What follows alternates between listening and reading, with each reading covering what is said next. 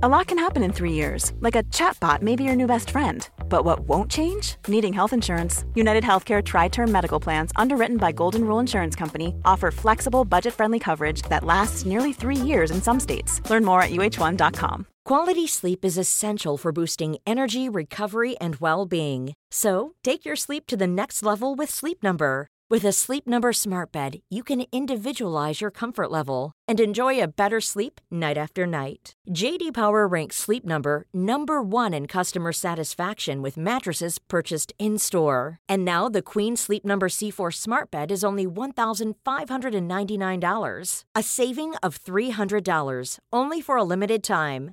For JD Power 2023 award information, visit jdpower.com/awards. Only at Sleep Number stores or sleepnumber.com.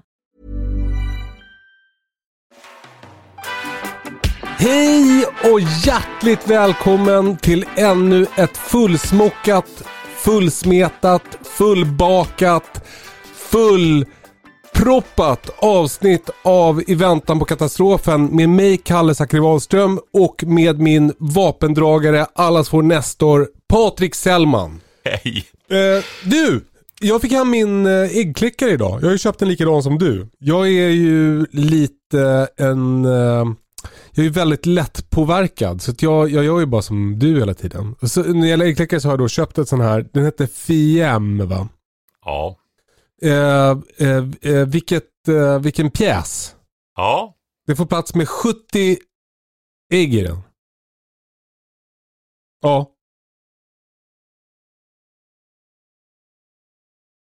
Nej det vet jag inte, jag tog bara det första bästa. Att det inte är tre våningar i den. Jag skickar ju en länk till dig. Mm, ja det vet jag inte. Ja, det är en, en, nej det är två våningar och sen är det en back. Ja, Okej, ja, då har du inte det där med kontinuerlig kläckning vet du, som krävdes med tre våningar då så att du laddar in varje vecka. Men du har en jättefin i alla fall. Eh, den skulle ju ha tre våningar så att du kunde lägga in en i veckan då va? Ja, ja, ja, så nu blir det uppehåll på en vecka i min kläckning. Ja. Ja, det är som Men det du är. har jättefin i alla fall och så en som inte kostar lika mycket då. Eh, men jag känner mig jätteglad. Eh, och eh, jag ringde dig direkt när jag höll på att packa upp den här för att jag blev så nervös och orkade inte läsa instruktionsboken. Då sa du till mig att jag skulle låta den värma upp i några timmar först innan jag la in äggen. Ja. Och, Och det, det förstår ju- inte jag riktigt varför. Nej, det är ju för att den ska stabilisera sig kan man säga. Det är ju, en, det är ju ett ganska stort skåp du har köpt där va? och det är ganska stor massa i det där. Och eh, du vill ju få det att stabilisera kring en temperatur ungefär som våran kroppstemperatur, 37 grader någonstans där va. Mhm. Och samtidigt så vill du ha upp luftfuktigheten lite grann. Och kör du då det ett tag, ja då hinner materialet ta upp all eh, både temperatur och luftfuktighet och så vidare. Så står den och är stabil när du lägger in äggen och då sätter det igång. Men, för jag menar bara, man, eftersom man kan förvara dem i lite vilken temperatur som helst inför att man ska lägga in dem i kläckaren så borde det inte spela någon roll om de ligger inne i kläckaren när det är 25 grader i kläckaren. Men alltså det är, om du tänker dig eh, ett frö, Ja. det kan du ju förvara i åratal. Ja. Men om du väcker fröet så att det börjar gro, då får du ju absolut inte ha det för torrt eller för kallt eller för varmt eller så. För att då, eh, då dör det ju va. Och du kan tänka samma med ägg, att får du igång processen så måste det fortgå på optimalt sätt då. Det här avsnittets sponsor är Fröbanken. Ett eh, företag, ett familjeföretag på landsbygden som eh, säljer fröer och lite tillbehör och sånt till eh, husbehovsodlare och småbrukare. De har ett väldigt bra utbud när det gäller fröer. Det är framförallt kulturarvssorter och sådana saker som är jätteintressant där. Men även microgreens och vanliga grönsaker. Du som eh, lyssnar på programmet här nu har möjlighet att utnyttja en rabattkod på 15%. Rabattkoden är katastrof.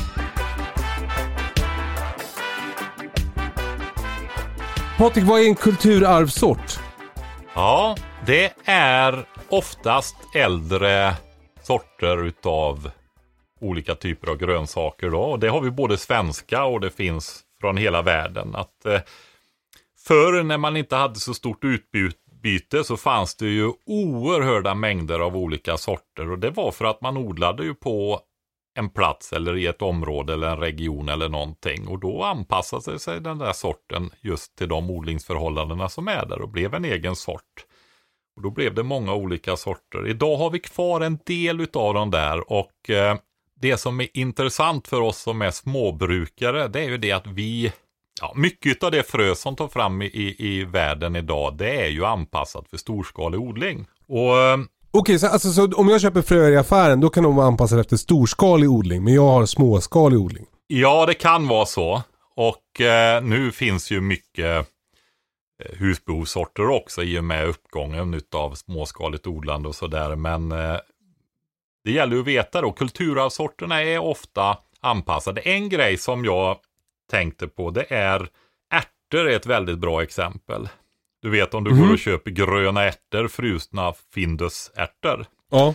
De måste ju skördas precis på halvdagen liksom. De gör kontrakt med odlare och börjar med skördetröskorna längst söderut och så flyttar de sig uppåt successivt. Va? Då ska alla ärtorna vara mogna precis samtidigt samma halvdag så de är optimala. Oj. Mhm. Och om dina ärtor var så så vore det ganska värdelöst va? Ja, Sjukt stressigt. Ja, och sen är det väl bättre som husbehovsodlare att du kan gå och skörda efterhand va? Det blir ganska enahanda om vi bara ska äta gröna ärtor i flera dagar. Ja, du skulle ju kunna frysa in dem i och för sig eller torka dem eller någonting va. Men du har ju större glädje av att få en längre och utspridd mognadsfas på dina.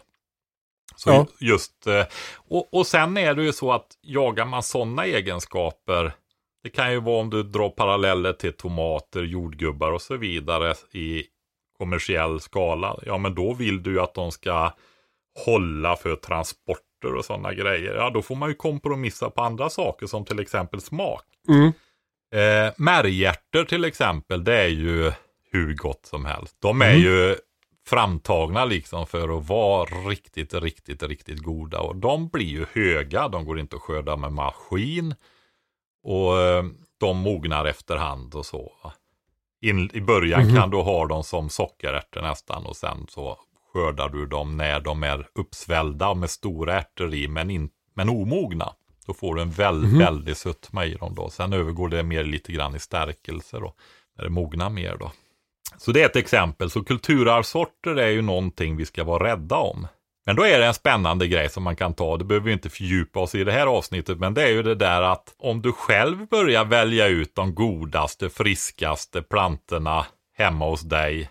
Ärtorna här, det är ju bara att låta de finaste gå i frö och att de får gå längre förbi den här söta godaste stadiet och börja bli lite läderartade i baljan. Så det är bara att ta de fröna, torka dem så har du ju utsäde sen. Och Ja tar du de bästa plantorna hela tiden, ja men då får du ju en variant av den här genetiskt lite bredare kulturarvssorten som är anpassad efter hur du odlar och dina förhållanden, ditt klimat, din jord och alltihopa det här. Ja men smart. Ja, Och är det så att kulturarvssorter är bättre lämpade för det där än de jag köper i affären? alltså generellt kan jag inte svara på det, men eh, Alltså det är ju, vi, kulturarvssorter finns ju från hela världen. Alltså du kan ha italienska kulturarvssorter som vi odlar här också. Men då odlar vi ju dem ofta för att de funkar här också. Då.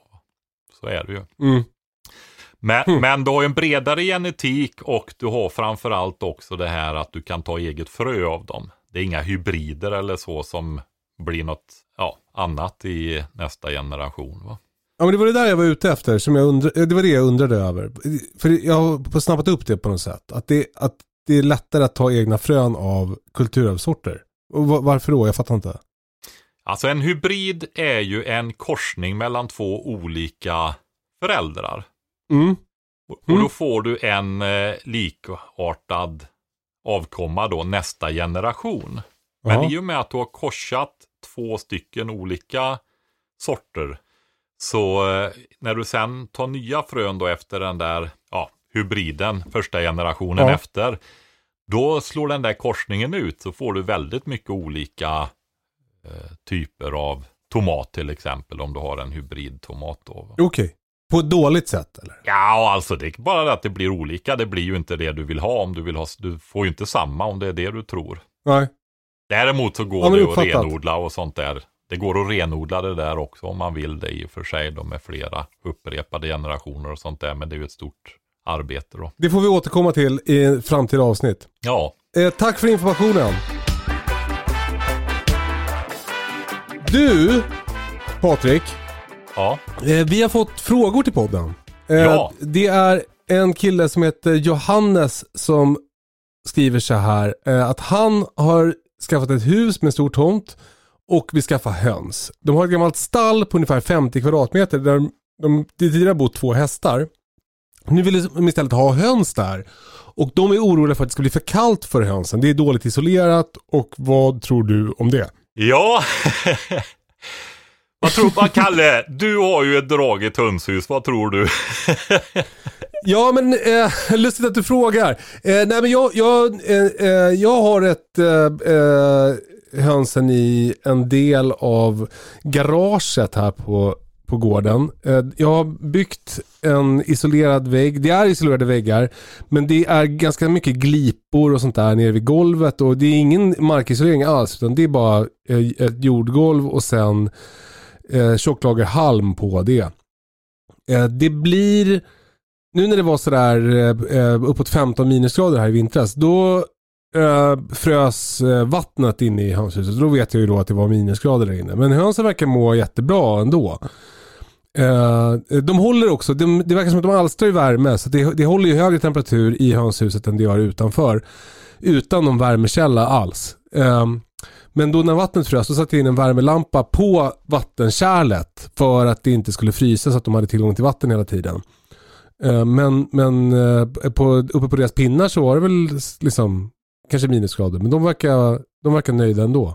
Mm. Har du erfarenhet av, av det där med höns och kyla? Ja, ja, men jag skulle vilja koppla en grej till det du sa där att de håller värme Ja. själva när de är inomhus hos dig. Det är ju så att per automatik så blir det ju lite varmare om det är under en skärm. Alltså i ett uthus, även om det är oisolerat och så vidare. Va? Det är ju en sån där sak som är intressant för överlevnad. Alltså går du in under sådana här stora granar i en granskog så kan du ha 10 grader varmare under de där granarna än utanför. Va? Mhm. När det är riktigt kallt Alltså för att det håller kvar din kroppsvärme liksom eller? Ja, eh, överhuvudtaget om det är markstrålning eller träden eller någonting sånt där. Men du får värme under skärmar helt enkelt. Mm. Då, så är det. Så du, Mm. Kall luft sjunker ju. Mm. Och det kan ju vara det att det styr undan lite utav den kalla luften då. Om du är under ett tak eller under en gran eller någonting sånt där. Så att det blir automatiskt varmare i ett hus då. Även om det är oisolerat. Ja, jag har en anekdot som jag tänkte jag skulle berätta då. Och eh, det viktiga just när det gäller det här med härdighet och sånt, det är ju det att det skiljer emellan olika raser. Det är viktigt när man skaffar eh, hönor eller andra djur, att man skaffar härdiga djur i så fall. Och det är ju de här lantraserna som vi var inne på, bland annat med hönsen då i hönsavsnittet som det blev där. Ja. Jag har ju själv haft Ölandshöns och jag har en speciell grej med en höna där när det är minus 20 grader och kallt länge. Hon går ut och lämnar flocken och går och sätter sig i päronträdet utanför vårt köksfönster. Hoppar upp en 2,5-3 meter på en gren och sätter sig där. Alltså det är 10-15 centimeter snö i grenarna där. Så hon gör i ordning sig en plats, puffar undan lite snö och sitter där och drar in benen, de här kala hönsbenen i dundräkten och in med hals och huvud i dundräkten med. Så det är som en boll som ligger på grenen där uppe. Va? och sen när vi vaknar på morgonen tidigt, Ingmar ska iväg till jobbet och jag går upp och kokar kaffe. Precis att det ljusnar lite, lite, lite, lite grann. va.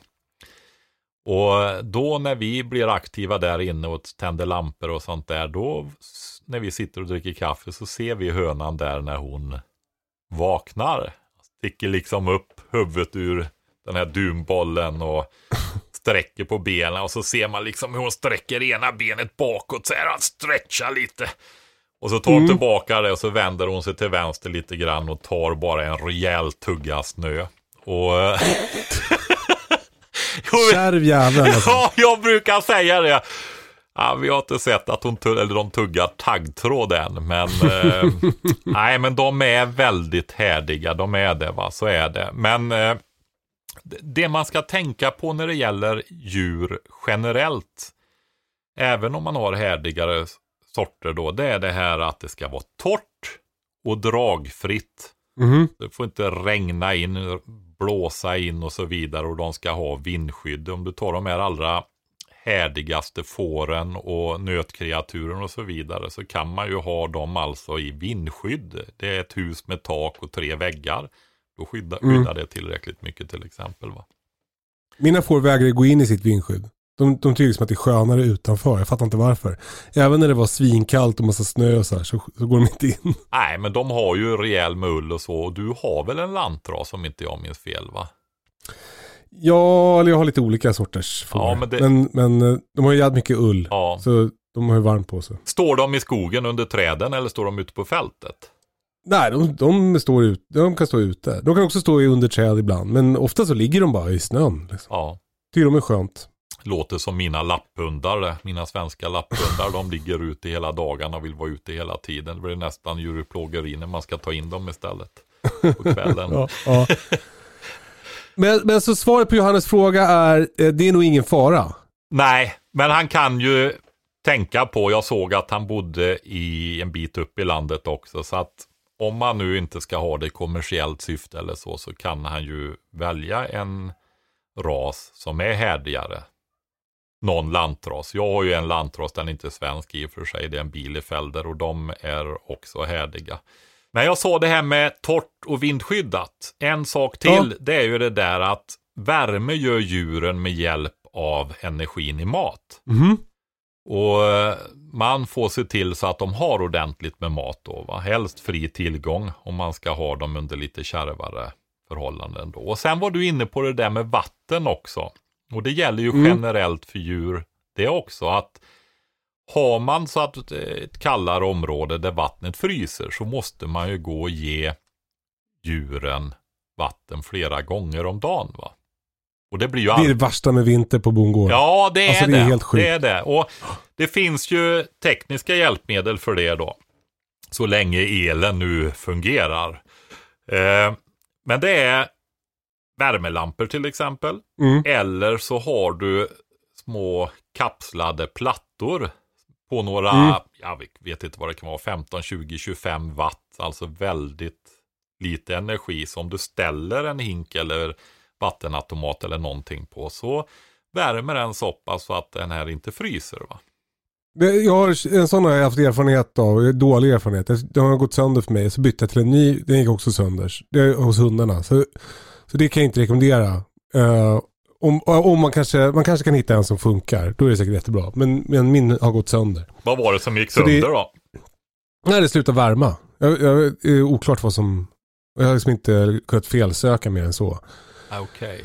Eh, eh, så vattnet frös. Men eh, jag har också, i fåren har jag ett jättedyrt, jättestort, eh, som en balja med som man sticker in en sladd i bara, som värmer upp. Den, den funkar svinbra. Mm. Eh, men den var väl väldigt dyr. Ja, det är den. Men det är ju typ sån som man har till hästar eller kor och sådana grejer också då egentligen. Va? Ja men exakt. Ja.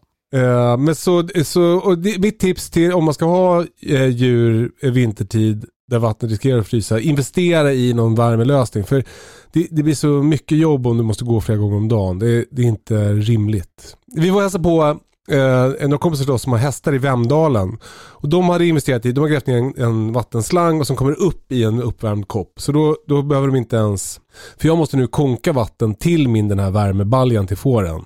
Men de har alltså en automatisk påfyllning av sin balja med någon slags nivåkontroll. Och det funkar i alla väder. Det verkar superskönt. Mm. Så det är någonting som jag funderar över att skaffa. Ja, det där med vatten är ju, alltså det, det är ju så än idag vet du, att många runt om i världen ägnar stora delar av sina dagar åt att gå och bära vatten. Va? Mm. Mm. Så, men vi har ju ved där i hemskt vis, det är ju vatten. Så att jag tror vi längre fram kör ett specialavsnitt och då behöver vi inte bara ha rätt eh, vattenrening och filtrering och lagring och sådana grejer utan kan vi ju lägga in lite om bevattning och Både utav Ja, kul. växter och djur och sådana saker. Hur man kan tänka där. Jag har ju ett vattentorn, det vill jag gärna prata om. Ja men det gör vi då. Du eh, Patrik, vi har fått en annan fråga också. ja. Eh, det är från en kille som heter Elias. Eh, och han är en, eh, han är sugen på att dra igång ett småbruk, ett hållbart småbruk i Västerbottens inland. Går det eller bör man söka sig söderut? Skriver han. ja, jag får förutsätta att han vill göra detta i hobbyintresse och i beredskapssyfte. I så fall. För Mm. det är ju en Mm. anledning till att jordbruken är nedlagda i inlandet och så vidare. Mycket då. Men tittar man historiskt på det där då så är det ju så att det har funnits väldigt mycket småbruk i inlandet och även långt upp i Norrbotten. Och eh, det fanns en tradition när befolkningsmängden ökade väldigt mycket under 17 och ja, framförallt 1800-talet och in på 1900-talets början där man hade kolonat. Eh, och där man alltså fick skattebefrielse om man flyttade och bröt upp mark och så vidare där uppe då. Men då är det ju så här att när det är kärvare förhållanden så är det gräs som växer väldigt bra. Mhm. Då blir det ju mer djurhållning. Du kommer ihåg det där jag berättade med bronsåldern när vi fick betydligt kallare efter att ha haft medelhavstemperatur i Skåne och skånskt klimat i Norrbotten. Så blev Just det det. kyligare och befolkningen minskade i Skandinavien och eh, man gick över mer till boskapsskötsel då. Va? Och det, det är det, i stora delar av Sverige så är ju boskapsskötsel, alltså odla gräs, skörda det och köra genom en idisslare eller kaniner eller gäss är ju också bra foderomvandlare då. Grö, grönfoderomvandlare. Det är det som blir huvudgrejen. Men sen är det också så att man kan ju odla där också, men då får man välja tidigare sorter. Potatis, de vanligaste rotfrukterna, bladgrönsaker och sådana saker kan du jag tror säkert eh, vitkål skulle fungera också om man tar tidig sorter. Grönkål och sånt också. Det handlar ju också om mycket om hur man kan förodla. Mm. Har, har du en kortare vegetationsperiod då, då kan du förlänga den genom förodling och kanske kruka om en gång i större krukor och ha plantorna längre tid innan och så om du vill vidga på det då. Men absolut att han ska starta ett småbruk där. Definitivt. Kul. Och, och, och vad, är liksom, vad tycker du han ska ha? Yes, får, Ja, utifrån eh, intresse givetvis och erfarenhet då. Det är ju bra att börja med något. Eh, får är ju ett ganska tacksamt om man har bra stängsel. tacksamt.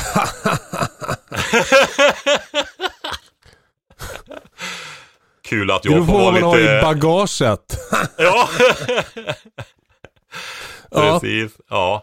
Nej, men eh, det är ju så. Det beror ju på vad man har för erfarenheter och sådär givetvis vad man ska skaffa för djur också. Och jag tänker att man Alltså idag finns det ju många människor som har tappat kontakten med husdjur överhuvudtaget. Man ser Mm. eh, och så. Så att det får man ju bedöma utifrån vem man själv är helt enkelt då va. Mm. Eh, men eh, köttfår eller eh, kaniner eller gäss är ju enklare att börja med. Men då, jag vill också säga, Elias öppnar ju upp för att flytta söderut. Han skriver ju så här, är det det bäst att flytta söderut? Och svaret på den frågan är väl ja. Alltså det är väl bättre att flytta söderut. Ja, det beror ju på vad han har. Det har ju fördelar där uppe också. Det finns Alltså huspriserna typ. Vad sa du? Alltså huspriserna typ. Ja, huspriser. Men eh, man kan ju också, apokalypsperspektiv är det bra om det inte är för många människor runt omkring Mm, också till sant. exempel. Sen har han eh, väldigt lite problem med sniglar av alla dess slag. Mm, smart. Mm. Alltså du kan hitta mängder med fördelar att vara där också. Va? Bättre älgjakt. Kan vara. Kan ha mer grannar som kan saker som kan hjälpa dig och så vidare kanske. Beroende på. Det kan ju variera mycket där uppe också givetvis. va. Så eh, nej men eh, han kan ju också ha, varför har han ett småbruk där? Är det släkten? Mm. Är, finns det traditioner och sånt som är viktiga också? Så det rådet kan jag inte bara säga att det är bättre söderut. Då kan vi ju flytta till Italien allihopa i så fall. Just det. Och jag gillar ju att fiska på isen med angeldon och sånt där. Har de det i Italien? Jag tror inte det. Det är väldigt sällan det fryser på Comosjön. Ja, men norra Italien är väl uppe i Alperna där va? Ja, kanske. Ja. Ja, men vårt, vårt tips till Elias är om du vill vara kvar i Västerbotten, starta ett hållbart småbruk. Om du vill, är sugen på att flytta, gör det. För att eh, när svälten härjade i Sverige i mitten på 1800-talet, då var det Västerbotten som drabbades hårdast. Så det kan ju vara så att det är lite kärvt där. Men, men kör hårt, eller hur? Mm. Det är, ju så här att det finns ju en anledning till att det där med spannmålen var så attraktiv. Det är ju det att den innehåller mycket energi Mm. och den går att lagra i flera år. Det här vet jag inte när de förstörde det här, men jag tror att ganska långt in på 90-talet i alla fall så hade bönder i olika delar av landet uppdrag att ha stora spannmålssilosar fulla med spannmål, alltså i beredskapslager. Mhm. Både till mjöl och som foder och så. Och när de omsatte dem där när det hade gått ett tag då, då eh, tror jag de använde det som foder och så la de in nytt istället. Va? Men det är ju borttaget sedan många år också. Möjligtvis att silosar och sånt finns kvar och lager och sådär. Men det gäller i hela landet skulle jag säga. Därför att är det inte tidig frost så är det torka eller för mycket regn vid fel tillfälle och sånt där då. Va? Så att, eh, ja. I förra veckans avsnitt så pratade eh, vi, mycket du Patrik, om att ängen är åkerns moder. Alltså att på ängen växer det som sen blir näring eh, där man odlar. Eh, och det var, berättade du då, det är både genom att man slår gräs som man ger till djur som bajsar som man sen lägger gödsel på sina odlingar. Men också genom att man Ja, vad fan, säg igen nu då. Jag kommer inte ihåg. Vad var det mer? Ja, Alltså du alstrar ju näring på större ytor som är eh, eh, runt omkring åkermarken. Och där har du även träd och sådana grejer som, eh, ja, som man klipper tillbaka genom att hamla dem. Mm. Och det är ju att klippa ner grenarna och då har ju de tagit upp näring djupt ifrån backen och byggt upp stora rotsystem. Man brukar säga att rotsystemet är lika stort som kronan. Just det. Och minskar du då ner på kronan när du skördar massa sly, löv, då eh, minskar ju trädet på rotsystemet. Och det förmultnar ner och blir till näring till gräset. Då. Vad är det som blir näring? Alltså är det kväve då i gräset som blir näring? Ja, det är det dels, men sen är det ju också mineraler och sånt som eh, framförallt skulle jag nog säga också, för det är ju mineraler och näringsämnen. Alltså inte energi och sånt i första hand, utan eh, eh, ja, kalium, fosfor, koppar, mangan, magnesium, alla de här ämnena. I och med att du har mycket gräs uppe och hela tiden plockar bort höet så måste det ju komma in näring igen och det blir ju utarmat i utskiktet då va. Mm. Och, eh, men har du då stora träd med rotsystem som går djupt ner, då kan de hämta de här näringsämnena där nere. Och sen tappar de ju löven på hösten. Man skördar kanske inte de här grenarna varje år, utan de får växa till sig lite och sådär. Så skördar man dem sen då, så då dör ju rot, det ytliga rotsystemet bort också. Och när det dör så äter ju mikroorganismerna upp det och näringen frigörs till gräsvålen som har grundare rötter då. Så var det. Men framförallt, du flyttar ju näring in till loftet där du lägger gräset. Mata djuren, får kött och mjölk och sådana saker. Mm. Och gödsel, som är jätteviktig aspekt på det här med djuren alltså. Den gödseln kan de sen ta ut och lägga på sin åker då. Mm. Så samlade ju de näring. Hur gör du Just när du samlar näring, Kalle, till dina grejer? Du har hållit på ett par säsonger nu i alla fall. Ja, men alltså när jag drog igång mina odlingar i förra våren. eh, Jag jag gjorde mitt stora trädgårdsland och byggde mitt växthus. Då tog jag hit ett lass koskit. Eh, från en, en mjölkbonde som bor i närheten. Jag, eh, han kom hit och tippade det. Det var eh, eh, gödsel som hade legat i en hög i, i ett år ungefär. Det visade sig, det var ju ganska mycket ogräsfrön i det. Men, men, och det var väldigt, väldigt mycket mask i det. Det var nästan som när man grävde i den där högen så var det nästan mer mask än gödsel. Alltså det såg helt sjukt ut. Mm. Eh, så det, och det vill man ju åt har jag förstått. Så det, jag blir ju glad över det. Det, det växte ju svinbra också i mina, i både växthuset och, och i landet. Eh, sen har ju jag egna djur i form av höns och får. Och då har jag, ja, då har jag inte riktigt eh, eh, testat att odla igen. Jag har lagt i en hög liksom. Som, men allt sjunker ihop sig. Jag har kompost, två kompostlådor. Mm. Och jag bara öser på men det bara sjunker ihop så det blir som ingenting kvar. Jag fattar inte. För kompost är ju någonting som, ja, det har ju du pratat varm om förut med mig och det verkar ju som att det är det man ska satsa på. Men det är som svårt att få några riktiga volymer på det. Hur, hur, hur, hur tänker du med kompost? Ja, det är, ja, så jag kan säga så här, jag måste berätta att jag inte varit så positiv till kompost Nej. historiskt. Och det beror ju på att i slutet på 70-talet där när jag gick i högstadiet och så vidare och började studera lite sådana här grejer. Jag hade ju hjälpt till med mina föräldrar och sånt tidigare då. Men då fastnade jag för något som heter organisk biologisk odling. Mhm. Och eh, där tyckte man att det var tokigt att lägga liksom all växtnäring och sånt där i en hög vid sidan om landet. Mhm. För det, var ju, det är ju så som du säger, men det är ju ingenting kvar. Nej. och då är det ju också så här att du får ju en väldig aktivitet i en kompost. Men den avtar ju när komposten är mogen att användas. va? Då har du liksom legat och bränt det här livet i jorden vid sidan om din odlade jord. Då. Och det där tyckte jag var väldigt klokt. Mm. Och det tycker jag än idag. Men det är ju som sagt för och nackdelar med allting. va.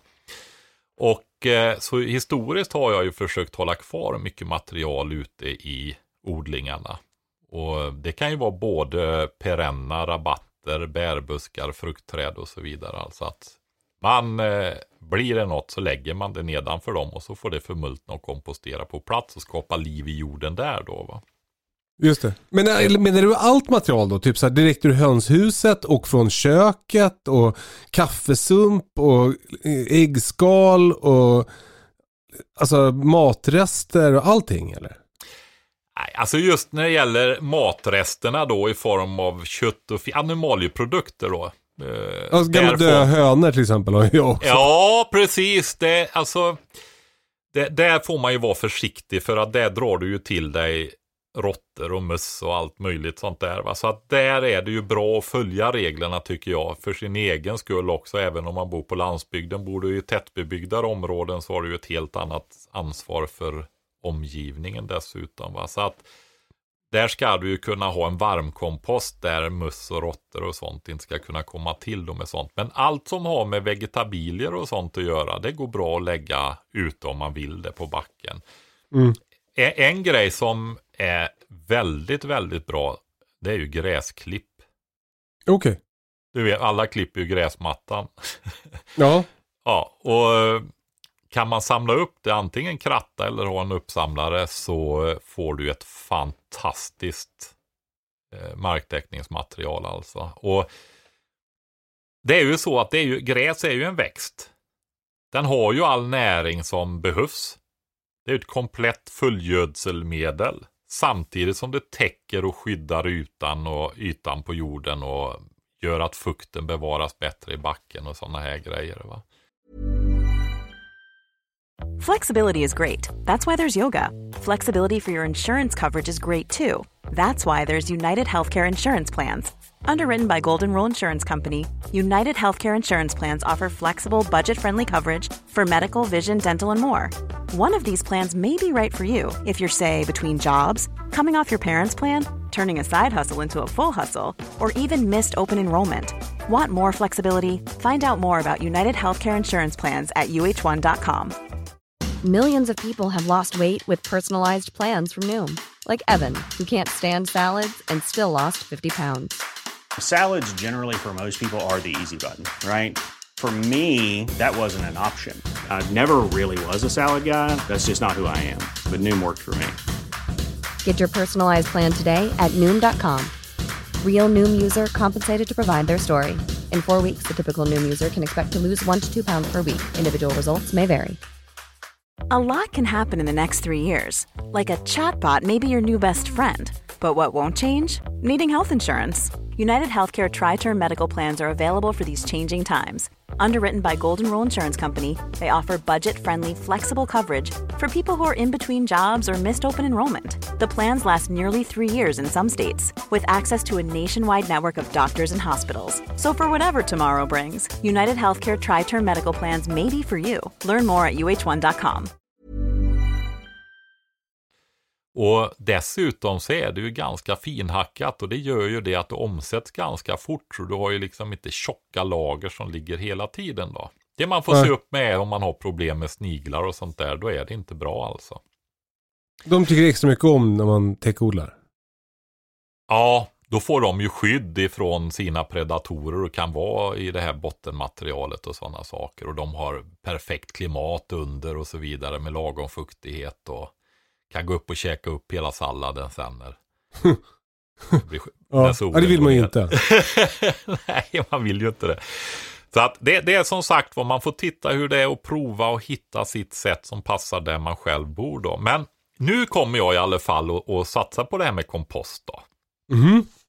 eh, framöver. Och det är ju, jag har ju testat, ja, om man lyssnar på några avsnitt här så förstår man ju att den där, han provar nog mycket olika saker. Och, och så är det ju va. Och eh, jag tycker att man kan göra det också för det gäller, du som odlare är ju en väldigt betydande del av ditt odlingssystem. Och vi är ju olika och då gäller det att hitta ett odlingssystem där det blir som bäst inkluderat en själv då, vad man tycker om helt enkelt. Så att Visst, är man helgrön så kan man ju börja med något som någon kan och visa den och så vidare. Men sen efterhand som man lär sig så tycker jag man ska prova lite olika och hitta sitt, sitt sätt att odla då. Det är viktigt. Det. Ett sätt och- är inte bäst för alla. Och hur tänker du nu när du ska satsa på kompost? Vad... Jo, jag har ju som sagt prövat mycket olika då och i och med att jag har lite större odlingar och sånt där. Jag tycker inte om att röra omkring i jorden så mycket. Alltså vända upp och ner på den. De här organismerna som trivs på djupet ska inte behöva komma upp till ytan i onödan och tvärtom och så va. Mhm. Eh, och det innebär att jag vill ju inte fräsa och röra omkring i jorden så mycket. Ofta ska jag vara ärlig och säga att det här med att få tiden att räcka till och nog åker fräsen fram och sådär också då. Men jag ska försöka organisera upp det här nu så att jag eh, får mer tid till mitt odlande igen. Jag har haft mycket kurser och sånt där på somrarna i biodling och så nu och ehm, ja, jag försöker hålla igång odlingarna även på sommaren, men det man får ju släppa taget om olika grejer. Va? Alltså, eh, dels är det roligt, men sen vill man ju inte missa en säsong och lära sig heller. Det blir ju inte så många odlingssäsonger i livet. Va? Det, är Det där är så jävla stressande. ja, det är några tiotals. Alltså det är helt sjukt. Ja, Det är snart över. Ja, så är det. Ibland förr.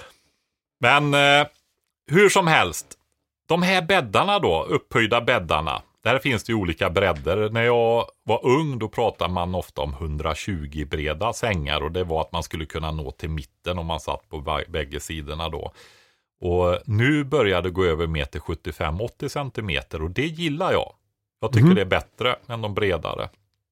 Eh, då kan man stå gränsle över med en fot på varje sida och jobba och det blir väldigt hanterbart. Det blir lite mer gångar och man tappar yta. Har man väldigt trångt så kan man ju tänka på ett annat sätt och då finns det till och med något som är ännu effektivare som används inom permakulturen och det är nyckelhålsbäddar. Men då är det väldigt manuellt och liten yta så kan man optimera på det sättet. Jean-Claude Van Damme kör ju fortfarande 120 bäddar. Men står med en fot på varje sida. Jaha, okej. jag skulle nog kunna göra det också om jag tränar lite på spagat och sådana där grejer. Ja. Ja, precis. Nej, men då är det väldigt, väldigt bra att kunna tillföra kompost på ytan. Just det. Men du köpte gödsel sa du, när du... Ja. ja. Det är ju så här när man har sån här grönsaksodling så blir det rätt mycket arbete. Rätt Mm. inom situationstecken nästan lite. Det blir väldigt mycket arbete ofta va. Ja. Ja. aldrig. ja inkluderar du skördearbete och sådana där grejer så blir det blir rätt mycket. Ja. Och då vill man ju att det ska bli så bra som möjligt och då gäller det ju alltså att föra dit näring. Och det måste man göra. Man Ja. måste fylla på med näring. Ja. För det, även om du har utedasset då och kan cirkulera näringen så vill du ju inte lägga det kanske på ditt grönsaksland. Va? Det är till och med så att det rekommenderar man inte för då kan du ju föra runt parasiter och så. Va? Jag tror att det också är få som lyssnar på det här programmet som, som har utedass. Ja, men de kanske har lagt lite spik på lager och bräder så de kan bygga ett om det blir dåliga tider och vatten. Just det. Sant. Om inte annat efter att du lyssnat på den här podden. Ja. Ja, inte just det här avsnittet kanske, men alla, det här, de som har varit och de som kommer.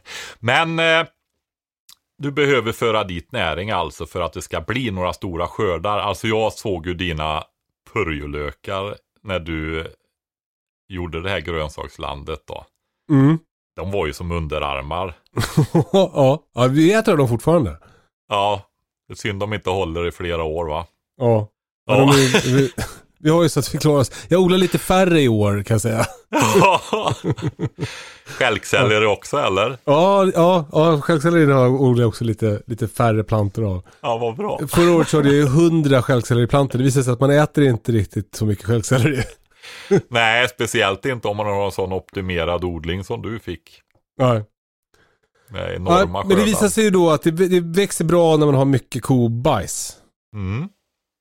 Men då var det också förmultnad kobajs. I alla fall i huvudsak förmultnad, inte helt då, men eh, mycket. För blir den för stark kan växterna fara illa av det också va? Och vad betyder det? Alltså att den är helt, den är för ny, den är för färsk. Den har inte börjat sin nedbrytningsprocess ännu. Ja, precis. De här nedbrytningsprocesserna som är, det är ju mikroorganismer och ja, det är ju ett enormt ekosystem. Det är egentligen som din, eh, bakterierna i din mage, fast mycket mer utvecklat och komplext och större organismer också. Du har ju inte så mycket skalbaggar och grejer i magen och sånt där som finns i jorden och så. Men det är en massvis Tala för dig med- själv. Okej. Men i alla fall så eh, när det här omsätts utav det här livet i jorden. Alltså jag kan bara säga en frisk jord på Ja. en, om du tar 30 centimeters djup Ja. på ett hektar, alltså 100 gånger 100 meter. Så har du alltså flera tiotals ton med levande organismer alltså. Oj.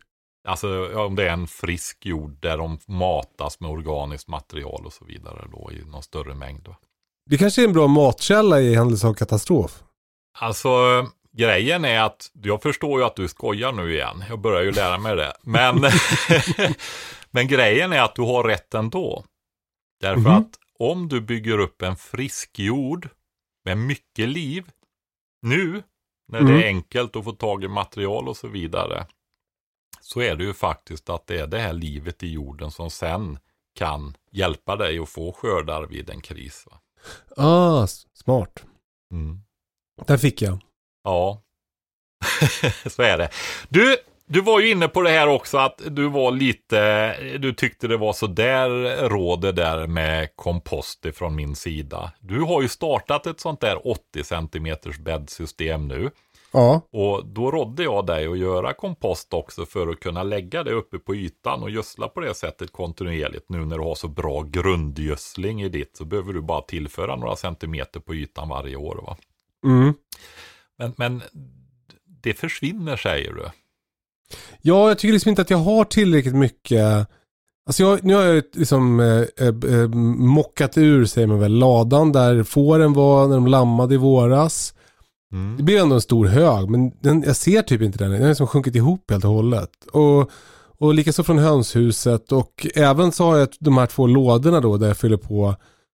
Och jag har liksom en som jag har fyllt upp helt och hållet med alla mina tomatplanter, allt. Alltså du vet, det var ju hur mycket som helst. Den har ju varit överfull och så här tryckt ihop och så här, gjort en hög bredvid som jag har så här fyllt på. Men det bara sjunker ihop. Jag häller i du vet, komposthinken med kaffesump och, och allt det där. Eh, potatisskal hela tiden och det bara försvinner. Jag, tycker liksom inte, jag, jag känner inte att jag har så att jag kommer klara mig riktigt. Nej. Det, grejen är att det har du ju inte utan du kommer, vill du ha sån kompost så kommer du att få jobba med gödseln ifrån dina djur och sånt också. Mm. Och, och ta Ja, du kan ta finmalt flis också till exempel om du kan kompostera länge då. Ska jag blanda eh, i eh, djurbajset i min vanliga kompost? Ja, men kom ihåg då att en kompost får inte ha för mycket kväve. Okej. Okay. Då börjar den lukta illa och sådana grejer också. Du får mycket ammoniak och förlorar mycket av kvävet upp i luften och sådana saker. Utan eh, man brukar säga tre delar sånt som innehåller mycket kol och en del sånt som innehåller kväve. Båda delarna behövs, men det behövs mer kol. Och vad är vad då? Ja, gödseln är ju kväve. Ja. Det vet du när du går in eh, i ett stall eller någonting sånt där och det är lite varmt så kan det lukta ammoniak. Ja. Det är ju alltså kväve i gödseln där som går upp i luften. Okej. Okay. Du vet att i luften har vi den stora kvävereserven. Det är 80 procent av vikten i, i atmosfären är kvävgas och sen nästan 20 syre och så lite mm. eldgaser. Så det mesta du andas in varje gång det är ju kväve. Och det där kvävet det kan ju inte växterna ta upp direkt. Så är det. Och det vill du inte tappa upp det då. Så att då vill du ha en jämnare fördelning av det. Men gödsel innehåller mycket kväve. Mm. Eh, man brukar säga när det gäller vegetabilier att det gröna materialet är kväverikare. Och, okay. det, och det bruna är mer kolrikt. Om du tar gamla vissnade löv till exempel eller visset gräs, halm. Papper är också mycket. Vi får ju mm. ganska mycket papper i brevlådan i marknadsföring och sånt där. Ja. Mm. Det är ju väldigt användbart i odlingarna då. Dels som marktäckning runt träd och så för att hålla tillbaka gräs och, och ogräs och sådana saker. Men sen kan man ju också finriva det och ha det i komposten. Du behöver finfördela det. Det är bättre om du gör det i alla fall. För att då får bakterier och så bättre grepp i det här eh, materialet och kan bearbeta det fortare då. Okej. Okay. Jag ger ju det till mina maskar. Jag har ju maskodling. Jaha. Jag har köpt en dokumentförstörare. För alltså för att kunna strimla upp all din bokföring? Ja. Nej. Och dina spionhemligheter? Nej. Nej. nej, nej, eh, för just att kunna få, alltså jag lägger ju alla kuvert och marknadsföring och allting sånt i den här. Så att jag får mängder med finmalt papper som jag kan använda i komposter men även till mina maskar då. Och, blanda och det är in. inget problem med bläck och sånt där som, som blir färgglada grejer? Alltså det där är ju, det är, förr var det ju väl inte alls bra med det här. Nej. Med bläcket och det. Men eh, nu är det ganska många år sedan man gick ifrån det. Men det finns så det är också så här att i nedbrytningsprocesser och sånt i jorden så är det ju, du vet din kropp tar ju hand om gifter och sådana saker också, eller hur? Ja. Bryter ner och du pinkar ut det och det går ut genom utandningen och, och så. De funktionerna finns ju i jorden och med turbo i komposter och sånt där också. Men man ska vara vaksam och försiktig, absolut. Um, jag eh, har gjort den bedömningen efter att ha tittat att det inte är farligt. Med, och det hade inte jag gjort om jag inte hade varit tillräckligt säker på det. Du lämnar in inget åt slumpen Patrik, så då litar vi på det. Ja, Men... samtidigt som det finns de som kan väldigt, väldigt, väldigt mycket mer på alla områden än vad jag kan. Jag kan många, lite av mycket istället. Då. Jo, jo, men de är ju jävla nördar. Ja. Hörru du, eh, får jag fråga, du ska nu satsa på komposten. Eh, ja. 2021 blir det stora kompoståret för dig. Ja. Vilken strategi kommer du ha? Jag kommer att ta, jag har ju ett litet snickeri. Mm. Där jag tillverkar bikutan toppliskuper och säljer till folk. Och då får jag en del grejer på pall. Så jag börjar få rätt mycket pallar nu efter 5-10 år med det här. Va? Och jag tänker bygga upp ett femfackssystem. Jaha. Eh, utav dem. Och då är tanken att jag börjar lägga ytterst material. Ja. I eh, ena sidan. Och när den är full, då lägger jag ytterst på andra sidan. Och när den är full, då flyttar jag den första sidan ett steg in. Ja. Så jag kan börja fylla på det yttersta igen. Och Just så gör jag så växelvis när den första är full igen, ja då välter jag in den där andra yttersta som jag gjorde ett fack då, så börjar jag fylla där. Och sen efterhand som jag håller på, när det är färdigt så hamnar det i det där femte facket i mitten, är tanken då som färdig kompost. Och det, det är ju lite mer eh, laid back kompostering det här. Du kan ju vara oerhört effektiv och producera kompost väldigt fort och så vidare på några veckor egentligen va. Ja, för jag har hört 18 dagar om man gör en perfekt kompostlasagne. Ja. Det låter Då- inte så gott men, men eh, då, då går det väldigt snabbt. Ja, om du blandar det här kolrika, kväverika 3 till 1 eh, fina lager i en lagom stor hög soppa så att den, den ska ha en viss storlek, annars får du inte upp temperaturen i den. Du kan ju alltså, det finns ju de som sätter igång och har vattenslang i lite större sådana här för att värma varmvatten till en utedusch och sådana där grejer. Va? Ja, kan ju- så, så var det, vi träffade några i Costa Rica när vi var där. Det, det känns ju som en annan tid när man fick resa till Costa Rica. ja. Men, men då, de hade så att de fick varmvatten genom att leda ett, ett rör genom komposten. Svincoolt. Ja, precis.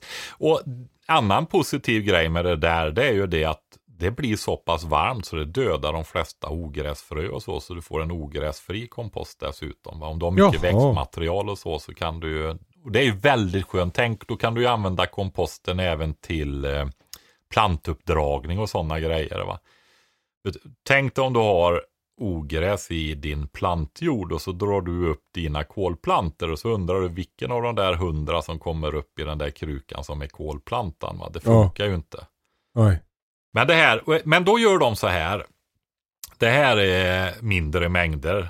Och är du duktig och, och väldigt arbetsam så kan du utöka mängden. Men det är ju ingen storskalighet vet du, med grep i frontlyftaren på traktorn precis. Eh, nej men då såg de, kände ju med händerna på den här komposten och så staplade de om den efter ett tag. Så kanske en vecka eller någonting sånt där. Va?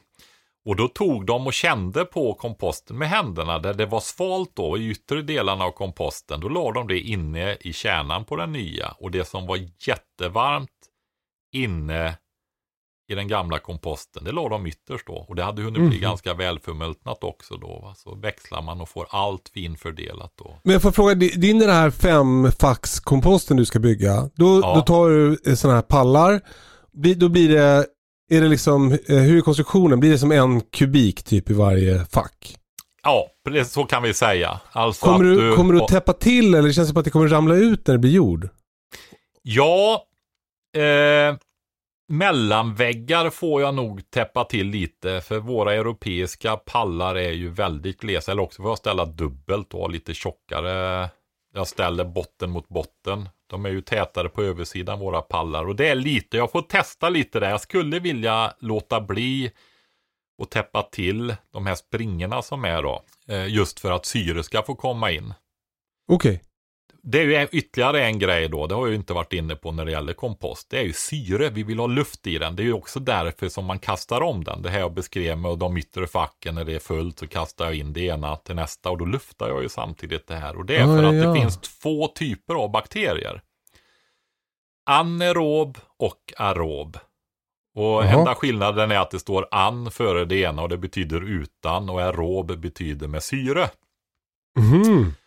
Och då är det ju utan. Utan vestin. Ja, precis. Du Ja. hajar fort, Kalle. Du hajar fort. Ja. ja. Ja, men så är det. Och du vill ha de aeroba bakterierna som jobbar med det här. Får du in de anaeroba, då vet du det med stor säkerhet, för då börjar det lukta illa om komposten. Va? Mhm. Och de har ju sin, sin eh, roll lite djupare ner i jord och sådana saker då. Men de ska inte jobba med det här icke nedbryta eh, materialet då. För det är ju, om du tittar i naturen, var hamnar gräset någonstans? Var hamnar grenar och löv någonstans? Jo, det hamnar uppe på ytan där du har de här aeroba bakterierna som bryter ner det här i första stadiet. Då. Just det. Det är det du vill utnyttja i komposten, förutom alla maskar då. I kompost får du ju de här som du pratar om, dyngmasken. Mhm. Med, finns väl lite olika typer och man, som lekman kallar man det för dyngmask då. De är lite rödare, det är ju inga daggmaskar precis du har där, de är ju mer i matjorden då. Får jag fråga, hur lång tid planerar du att det tar från att du bygger den här komposten till att du har faktiskt kompost du kan använda? Ja, jag kommer ju även att, för att få eh, rätt mängd. Du var ju inne på att du köpte kogödsel. Det gör Mm. jag också. Det är ett sätt för mig att tillföra näring till min intensivodling här. Mm. Då har jag en granne som är ekobonde som har köttdjur och då brukar en annan granne som har lastbilsföretag. Jag bor ju på landet som du hör. Gud vad grannar är bra. Ja, har inte du mycket grannar som hjälps åt med allting? Jo men, jo, men så är det ju. Alltså jag, jo. Men jag har ingen, jag har nog ingen som har lastbil som jag känner tror jag. Nej, okej. Ja. Men du har ju andra som du jagar med och Ja, som eh, du får gödsel av och ja, verkligen. mycket så. Nej, Mm. men i alla fall, då kör de hit det. Och då kommer jag lägga det i komposterna också. Och med hjälp av det så eh, får man, kommer jag få väldigt bra fart på de där komposterna. Men eh, det handlar mer om att få igång det för mig. Och det är ju så att nu kör jag detta efter 30, vad sa jag? 47 år. Ja, Ja. börjar jag köra kompost och försöka lära mig det här på allvar då. Så är det. Så får jag se vad som händer och så, men, eh, men det ska bli mycket. Jag har ju mina maskar och de levererar ju ogräsfri, ren, fin. Ja, det är ju egentligen ren maskbajs i princip. Va? Du vet det. det, är, det är som snus. Mm. Ja, då förstår du hur fint det är. ja. Som generalsnus ungefär. Men du, du tar inte maskarna och lägger i dem i komposten utan det är något annat. Det, du har maskodling. Mm. Där har jag stora plastbackar som jag varvar det här rivna pappret och jag lägger i mycket kaffepuckar ifrån espressomaskinen och lite matrester och sådär för att de ska få en allsidig näring då. Va? Så varvar jag detta där i och så ser jag till att du har en lagom fuktighet i de här plastbackarna då. Gosar du något med dem? Kan de några tricks eller? Ja, nej, men jag är rädd om dem i alla fall. Men det är också, då har jag ju mask till när jag pimplar på vintern till exempel. Just det. Och sen, för, nu blir det en liten utväxling på mask, men inte för mycket nu då. Men från början så var det så här att jag var inne på att börja med aquaponic, alltså en fiskodling, integrerad växtodling. Mm.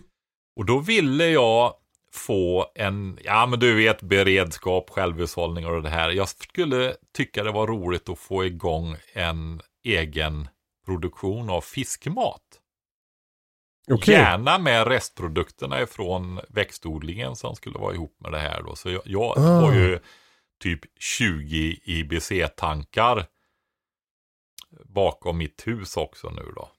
Sådana här en kubiks vattentankar som jag skulle gräva ner i backen och ha i växthuset och så vidare då. Men så kom jag till sans i, tillräcklig tid för att inse att det där eh, gör jag i nästa liv istället då. Okej. Men jag Ja. hann komma igång med maskodlingen och fixa IBC-tankarna som nu kommer att bli ett regnvattensystem istället. Och plus att jag säljer en del då.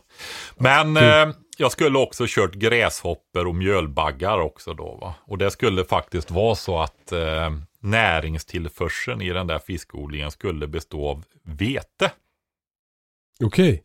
Och det är ju alltså att jag hade köpt vete, dels till mina fåglar, dels som kalorireserv till mig själv och för att mata mjölbaggar som jag matar fiskarna med. Mhm.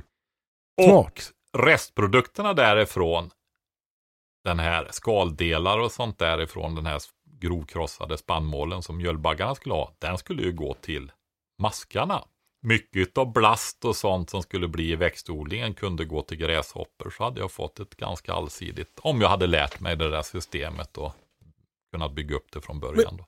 Om man nu lyssnar på det här och tänker så här, jag, jag, jag kommer nog inte skaffa ett, eh, liksom, jag kommer inte odla mjölbaggar hemma. Eh, jag kommer heller kanske inte odla mask hemma. Men jag är intresserad av det här med kompost. Ja, Vad, vad är liksom ditt... det ska ju vara lite underhållning i det här också. Vad är ditt tips? Ja, eh, du har ju, alltså vi tar eh, villaområdet nu då. Ja, Är du på landsbygden då har du ju de där grannarna som får mögel, mögel i ensilage säckarna ute på åkrarna för det har gått sönder eller mögligt hö och så vidare. Du kan få hem tonvis med material egentligen till dina komposter och grönsaksland och marktäckning och så om du vill. va Med lite samarbete och utbyte. Bor du mer i villaområdet? Har du varit på soptippen? Nej, men miljöstationen heter det ju nu för tiden. Och sett när de kör dit sina eh, släpkärror med fullastade med gräsklipp och, och fint. Eh, Säckar med löv. ja, precis. Har du gjort det? Ja. Ja. Då tänker man så här, varför kör de bort det där? Det där blir, kan ju bli kompost. Ja. Och jag vågar... Jag har inte gjort någon mätning och har ingen statistik. Men jag har en känsla av att de flesta gör det faktiskt. Mm. De städar, det ska bli se fint ut och grannarna tycker det är städat och fint och det där med kompost är bara ett krångel, iväg med skiten liksom. Och gör så om du bor på din gata då att du samlar på dig. Då slipper de ju köra iväg det. Det borde ju vara hur tacksamt som helst om man kunde dumpa gräsklippet hos dig liksom. Mm. Eller du erbjöd dig att skaffa ett litet system med några kärror och grejer och gå och hämta det så slipper de, då får du det garanterat. Då blir Men och sen de- då för att man ska Ja, komma igång så då är det så här, det är ett kärl, fyll det, när det kärlet är fullt, lämna det, låt det förmultna, börja fylla ett annat kärl. För om du bara har samma kärl hela tiden, det här har jag nämligen provat. då, då, då blir det liksom ingenting, då bara fyller du på. Så, så, så tänker jag bara, det här känns deppigt. Och sen så, så åker du och köper jordsäckar på granngården istället. Ja, Så, så, så, så tänk liksom ett kärl som du använder i taget ett kärl där det blir jord. mm. Eller Inte- fem kärl då, som du har. ja men det är ju större produktion för jag, stod, jag vill ju kunna köra upp till 1000 kvadratmeter. Va? Eh, Men det jag Mm. Skulle vilja modifiera lite när du har fyllt det första Ös över det så du luftar och syresätter det i den andra i så fall istället. Så du alltid fyller i samma Ja, smart. kärl. Det ska jag göra nu i min. Ja, precis. Ja, vad precis. bra. Ja. Det kan jag gå ut och göra när vi är klara. Du, en, en annan grej som, som jag vet inte om du har drabbats av, men det är ju Bukashi-maffian. Eh, eh, så fort jag visar mitt lilla tryne i tv och pratar odling, då får jag 90 000 meddelanden från folk som håller på med Bukashi. ja. Eh, vet du vad det är? Eh, alltså jag har ju inte specialstuderat det. Nej, men det, jag- det jag vet är att det är någon slags mjölksyrning av sina... Ja, sina alltså det är ju matrester. de här bakterierna vi pratar om. Eh, som finns i jorden och så vidare. Och det kanske är speciella stammar eller någonting. Jag vet inte. Det är ju... Och koncentrerat i någon slags behållare. Ja, och så kan man sälja det till folk då. Ja. Men processerna är de samma, men, men eh, då finns det också den här att man kan köpa ett kit. Ja, jag vågar faktiskt inte uttala mig om att det skulle, det skulle väl kunna vara lite effektivare och så vidare. Men alltså jag är ju, sånt där är ofta dyrt. Det är oftast inte jättestor produktion. Bor man i lägenhet, liten villa och så vidare och tycker att det fungerar bra, för guds skull använd det då. Men du vet, det, man hör ju ofta det att det inte luktar och så vidare. Men det ska ju inte det här andra heller göra om du gör rätt. va? Men då eh, kanske det krävs mer kunskap i det andra traditionella systemet då för att få Mm. det att fungera bra. Va? Men eh, nej, det finns ju mycket olika mikroorganismer som probiotika till människor.